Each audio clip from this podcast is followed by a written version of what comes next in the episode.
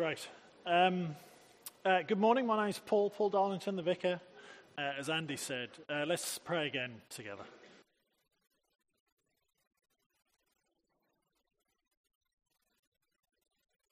Uh, Heavenly Father, uh, we have sung in some measure uh, of the glory of our Lord Jesus Christ. we pray that you would help us to hear his words uh, words which are not idle words, but they are our life. Pray, Father, that we might listen and take to heart and put into practice what we hear. In Jesus' name. Amen. Um, I'm sorry the sermon outline's a bit, it's a full sheet of A4. I got a bit carried away with drawing diagrams on the back.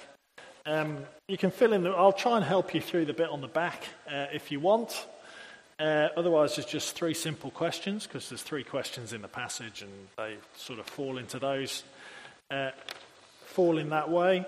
Um, if none of that's useful to you, then just put it to one side and listen, or you can just draw pictures of the people that we come across uh, in, the, um, in the passage if that helps.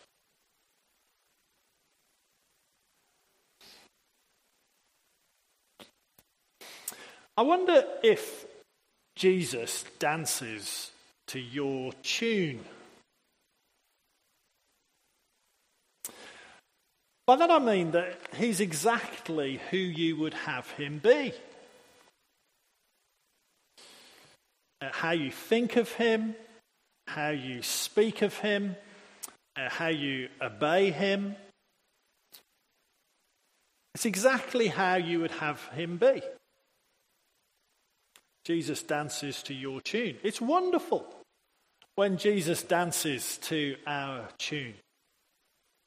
Because everything he says and everything he does and everything he thinks just slots right into place with what we think he should be. Just seems so right. But what if you sort of, um, you might read one of the New Testament Gospels, what if you uh, discover that Jesus doesn't dance to your tune? What are your options?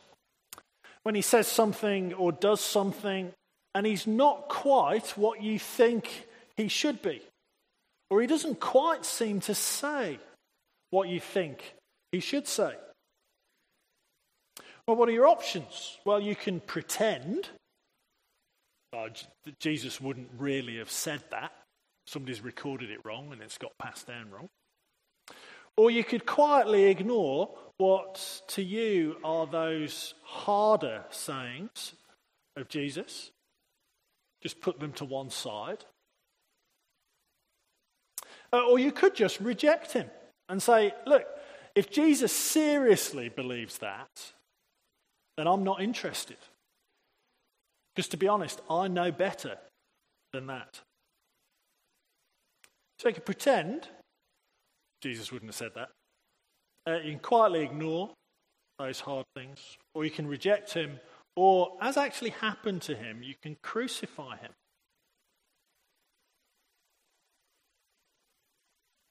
That's exactly what happened in Jesus' generation. And it happened because he wouldn't dance to the tune of the people around him. Neither he nor John the Baptist would play along. Now, look at the closing verses of that Matthew 11. To what can I compare this generation? Jesus says as he looks around at the people of his day. They're like children sitting in the marketplaces and calling out to each other, We played the pipe for you, and you didn't dance. We sang a dirge and you didn't mourn. So the generation are setting the tune. And then John the Baptist turns up. He came neither eating nor drinking, and they say he has a demon. The Son of Man came eating and drinking, and they say he's a glutton and a drunkard, a friend of tax collectors and sinners. See, neither John the Baptist nor Jesus would play along to the tune of the day. John, John the Baptist and Jesus did their thing, and the generation said, That's not right. You, you have a demon. You're a glutton and a drunkard. Neither John nor Jesus would dance to the tune the people thought was right at the time. But alternatively, then, what if we were to dance to Jesus' tune? What if we were to stop uh, trying to shape him in our own thinking and we were to submit to him? What if we were to dance to Jesus' tune? Well, in that case, we'd need to know exactly what kind of tune he was playing. What would be the right dance? Um, I'm no expert at dance at all. So I'm not, I'm not as has been witnessed in this building. Um, so I'm not going to, I don't know, trying to do a waltz to, some, to something that's four beats in a bar. That wouldn't work, would it? I think that's right.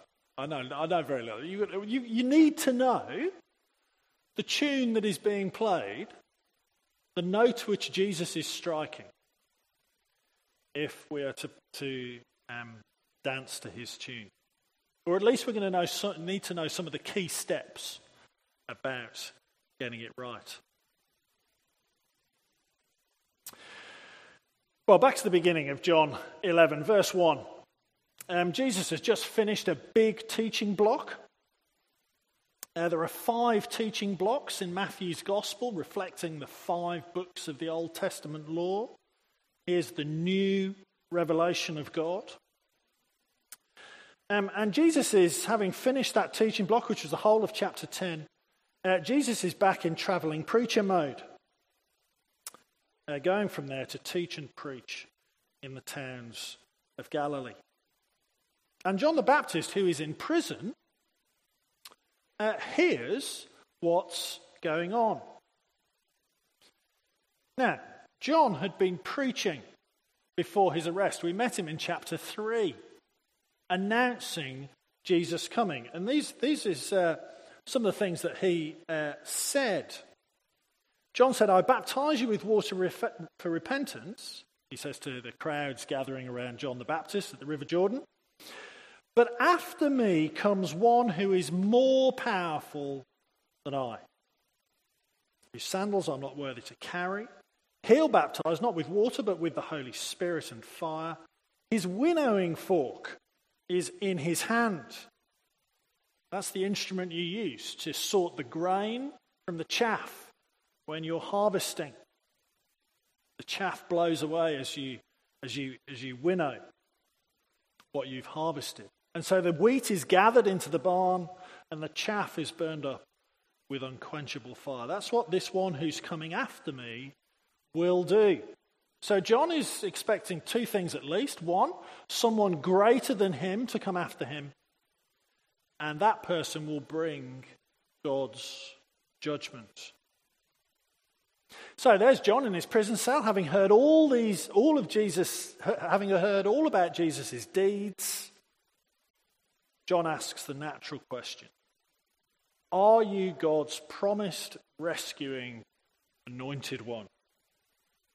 Uh, Matthew gives the game away in verse 2 when John, who was in prison, heard about the deeds of the Messiah. That's what God's promised rescuing anointed one means. The word we use for that is the Hebrew word Messiah. The Greek word is, is Christ. So John is really asking, Are you Jesus Christ? The promised rescuing anointed king. God's promised one? Are you the one, as Hannah had put it over a thousand years before, are you the one to whom the Lord gives strength and whom the Lord will exalt? And Jesus gives a really clear answer to John's messengers. He says, Yes, I am. But he does it by referring to two Old Testament texts. Jesus said, verse 4 Go back and report to John what you hear and see. The blind receive sight, the lame walk. Those who have leprosy are cleansed, and the deaf hear, and dead are raised, and the good news is proclaimed to the poor. So here is the great one that John is waiting for. Here's Isaiah 35. Then will the eyes of the blind be opened, and the ears of the deaf unstopped. Then will the lame leap like a deer, and the mute tongue shout joy. It's the moment. The moment has come for the fulfillment of the prophecy. Jesus also says, and good news is proclaimed to the poor. That's from Isaiah 61. The Spirit of the Sovereign Lord's on me because the Lord has anointed me, Jesus says, to proclaim good news to the poor. Sent me to bind up the brokenhearted, to proclaim freedom for the captives and release from darkness for the prisoners, to proclaim the year of the Lord's favour. Jesus is saying to John, This is it. The one you waited for, the one you were pointing towards, the great one. This is it. The time has come. I am the one. Now, Jesus um, develops uh, these prophecies in two ways. And um, firstly, um, what Jesus is doing is bigger and better than Isaiah predicted. Because if you look closely, there's no healing of leprosy, which Jesus mentions in Matthew 11, and no raising of the dead back in Isaiah. Leprosy, that incurable disease that left you unclean and outside God's people, and death, the unavoidable, the last enemy. See, Jesus takes this prophecy of Isaiah and augments it and adds to it and says, This is even better than you expected, John. I'm bringing even more than the prophets seem to have said. Let's not let what Jesus brings be limited by the limits that the Old Testament might seem to set. He goes above and beyond um, if, I, if I promise my daughters a bicycle so they can get around and I, and I give them a car instead, I don't think I've broken my promise. I've just made it more than they could have imagined. And Jesus is coming as a bit like that here.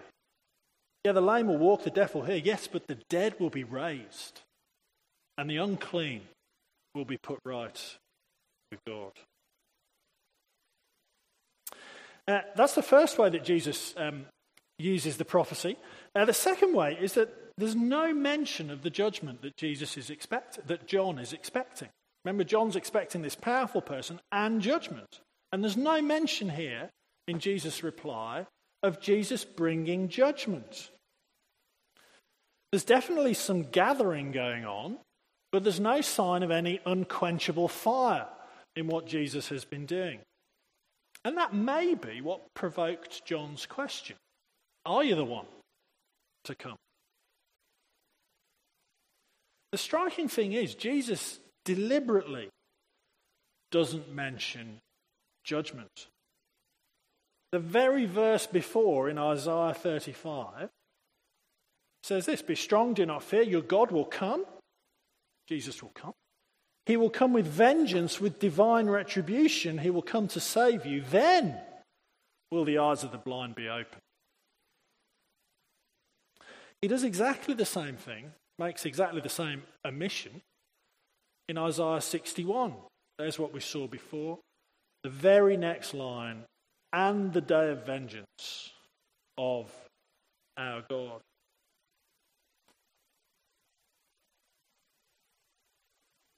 So, what tune is Jesus playing? Uh, maybe John the Baptist hadn't even quite picked up on this with that promise of unquenchable fire to come when this powerful one came. Jesus is playing the tune of mercy. That's all he talks about. It's the tune of verse 28 in the same chapter. Come to me, all you who are weary and burdened, and I will give you rest. It's the tune of delaying God's final judgment. So that the 12 that he's been teaching on the mountain, so that the towns of Galilee that he's wandering around, so that every generation from then, 2,000 years ago until now, so that you and me might hear an invitation from God of mercy before that judgment, which John expected to come as soon as Jesus appeared, but it's been delayed. Because the music of the Lord Jesus is an invitation to mercy for everyone until it's too late when that day will finally come.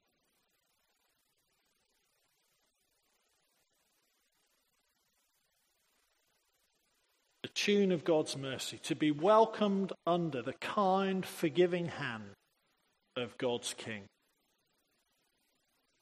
With a mercy greater than we ever could have expected even given all that the prophets had said, where even death is conquered for us. That sentence which has hung over humanity since the Garden of Eden.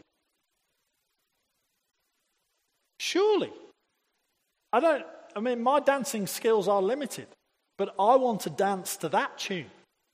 If the King of Heaven has come and has said, I will delay this judgment and I will show you mercy. Here we are stuck in sickness and suffering and death. That's our lot. Come to me, all you who are weary and burdened, and I will give you rest. So, no wonder Jesus says, Blessed, of course, blessed in right relationship with God, everything in proper place.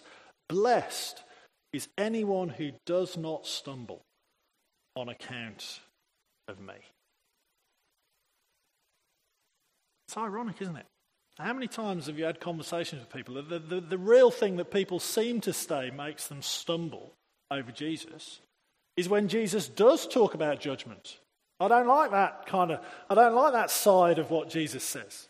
So people, we kind of think that it's the judgment of God which makes us stumble. But Jesus here is saying, no, well, perhaps it's, perhaps you'll stumble over my mercy.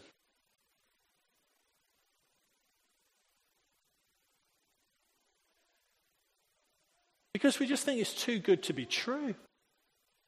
It's too free. It's too full. It's too complete. It's too lasting. Is it truly being offered to us by the Lord Jesus? And so we stumble because we doubt the fullness of his kindness and his goodness towards us. Blessed is anyone who does not stumble on account of me, who just recognizes, as Jesus had taught that right at the beginning of the Sermon, Sermon on the Mount, Blessed are the poor in spirit, for theirs is the kingdom of heaven. The people who know that the full mercy of God is exactly and only what we need. So we come. Blessed is anyone who does not stumble on account of me. Uh, so if you're filling in the timeline, um, it's at the where we started at the far. We started at the end uh, Jesus the Messiah. Uh, and above the arrow, you could just write mercy, because that's the song for that era. The era that we're in, between Jesus and the return, tune is mercy. And the first point underneath is don't stumble over his mercy. Or if you want to put that positively, wholly accept what Jesus says he is bringing for you. So, Jesus was asked a question by John. Jesus now asks a question about John. In verse 7, as John's disciples were leaving, Jesus began to speak to the crowd about John. What did you go out into the wilderness to see? Now, this is all a bit cryptic. Uh, a reed swayed by the wind. Well, the last time that reeds were swayed by the wind in the Bible was the crossing of the Red Sea, believe it or not. So it's possible Jesus is saying, Were you going out, when you went out in the wilderness to see John, were you going to see the new Exodus? Because the Bible had always picked up that picture of the Red Sea and that Exodus from Egypt that we were learning so much about um, last week.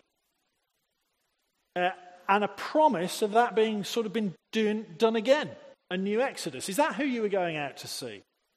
No. Uh, Jesus says. Or did you go out to see uh, somebody dressed in fine clothes? Someone who would live in a king's palace? Were you going out to see a great king? Well, you see, God had promised a great king as well. Solomon, the son of David, in all his glory. Were you going out to see the great son of David? No, you weren't. You went out to see a prophet. You couldn't be going out to see the great rescuer or the great king because that's me, said Jesus. John was not that one. Who is John? Well, John is the prophet. John was still looking towards the one. But John was more than just a prophet. John was the last prophet to look towards the Lord Jesus because the Lord Jesus pitched up straight after John. As, Mal- as Malachi had said, John held this unique position more than a prophet. I'll send my messenger, that's John, ahead of you, and who will prepare your way before you, the way of the Lord. So, a prophet, but the greatest of the prophets, because he's the last one, Truly I tell you, among those born of women, there has not risen anyone greater than John the Baptist. But because of what John was signifying, that this great king, the Lord Jesus, was coming, the momentous event in human history, because of what John was signifying, anybody who enters into this kingdom with Jesus is greater than John the Baptist because John was looking forward to it. We are invited by Jesus' mercy to be part of it.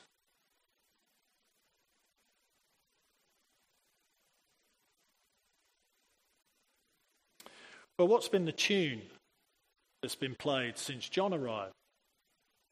Well, this is very different. Verse 12 From the days of John the Baptist until now, the kingdom of heaven has been subjected to violence, and violent people have been raiding it. He's not talking about a long uh, period of time.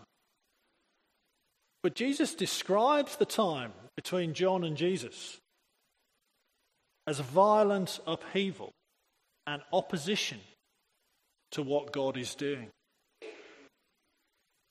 As this unique moment in God's purposes plays out, all kinds of forces are at play spiritual, earthly, evil. John is in prison, remember. There's a mark of it. And Jesus will be crucified. There's the mark of it. The cross will be the greatest advance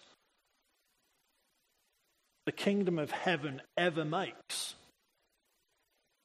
But it's violent and it's done in opposition to God. Even in God's great wisdom, it accomplishes what God set out to do. Jesus is making clear here how unique and world changing, what an upheaval it is for this moment to have come into our world.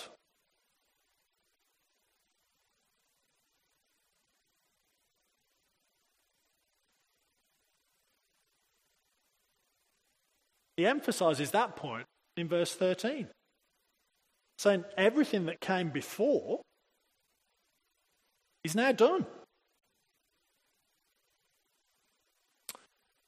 Um, verse 13, for all the prophets and the law prophesied until John. Then John comes and you have this upheaval and this violent opposition, and John is in prison and Jesus is crucified. And then you have the era of mercy, which Jesus invites us to join in. See, the tune of the prophets and the law was simply looking forward, it was all to come. But John is right on the cusp. And so there's that, that, that violence and upheaval happens because the kingdom of God is coming. And then Jesus rises, and mercy is his invitation.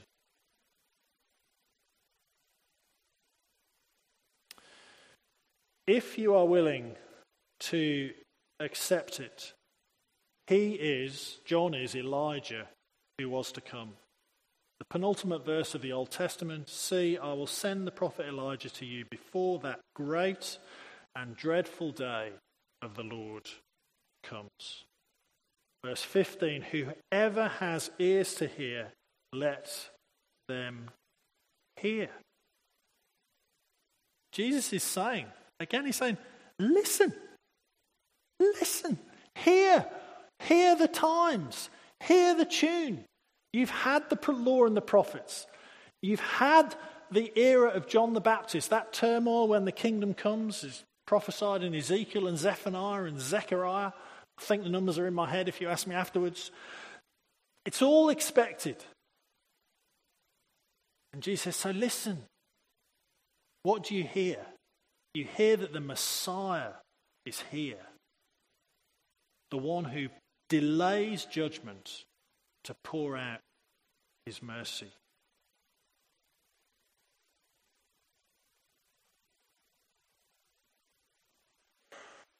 So finally, Jesus asks his generation in verse 16 So who are you? He says to his generation. To what can I compare this generation? They had tunes that they wanted John and Jesus to dance to. But neither John nor Jesus danced to their tune.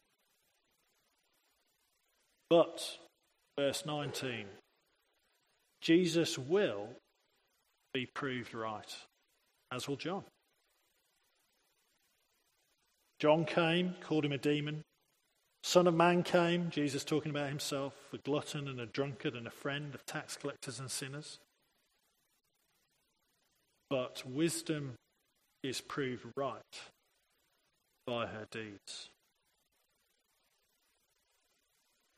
Jesus will be proved right.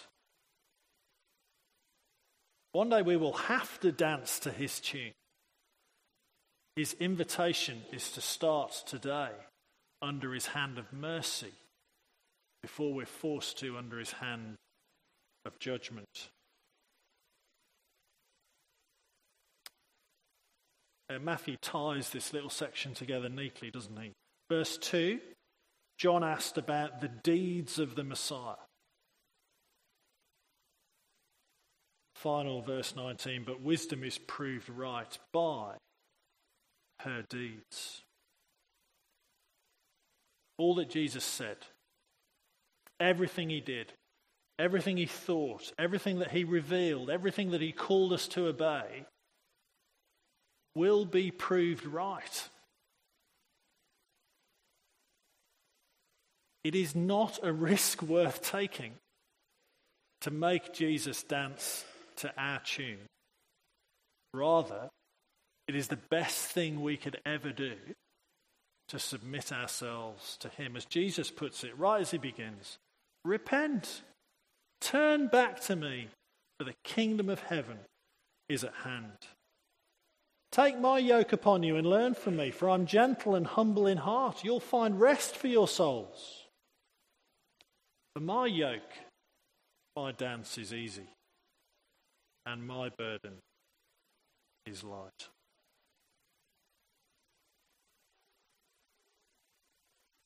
Uh, the, we are in the time, you're still on the timeline, we are in the time to receive mercy. Jesus will never quite be what we expect him to be? I don't know if you, you, any of you, you might have lots of verses underlined in your Bible. Lots of people do that. But you tend to underline all the things you agree with and like. Well, Jesus isn't trying to, Jesus isn't working on those bits. We already agree with him on all those bits. We should be underlining all the other bits where Jesus doesn't fit what we think he should be. Jesus will never quite be who we expect him to be. But he will be proved right. So, wisdom calls us to him. That's going to mean all the normal things that Christians have always done. It's going to mean coming on occasions like this to hear what Jesus actually said and to submit to him. It's going to mean through the week trying to get a bit more Bible as we read with others and ourselves. It means saying our prayers because we want His will to be done, not ours. It becomes a daily pattern of life to walk in Jesus' steps. To get up in the morning and remember that we live in the era of mercy from God and to rejoice in that through the day to obey his commands, and to do good to others. Repent, for the kingdom of heaven is at hand. The law and the prophets said it was coming. John said it was coming. It's come. And Jesus is patiently waiting for us to walk his way, to dance his dance, to live for him. Let's pray.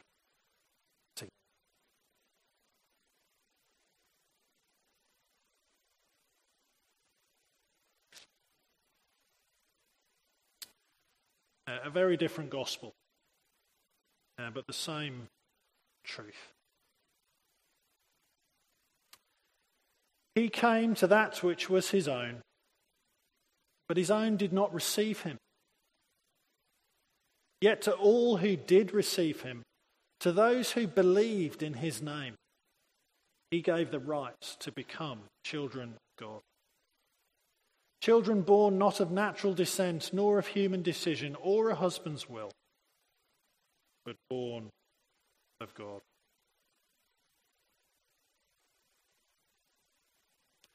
Our Father in heaven, we thank you that we live in the era of mercy, the day of salvation, the day of your favour. And Father, we pray that you would help us to receive Jesus as he is, as he shows himself to be, to take seriously what he says, to believe what he did, and to obey his commands. Father, we pray that we might enjoy this life of being part of your kingdom we thank you that you have waited this long, that we have had a chance to hear this good news that Jesus proclaims to the poor, to the suffering, to the sick, to all of us, Father, who sit under the sentence of death.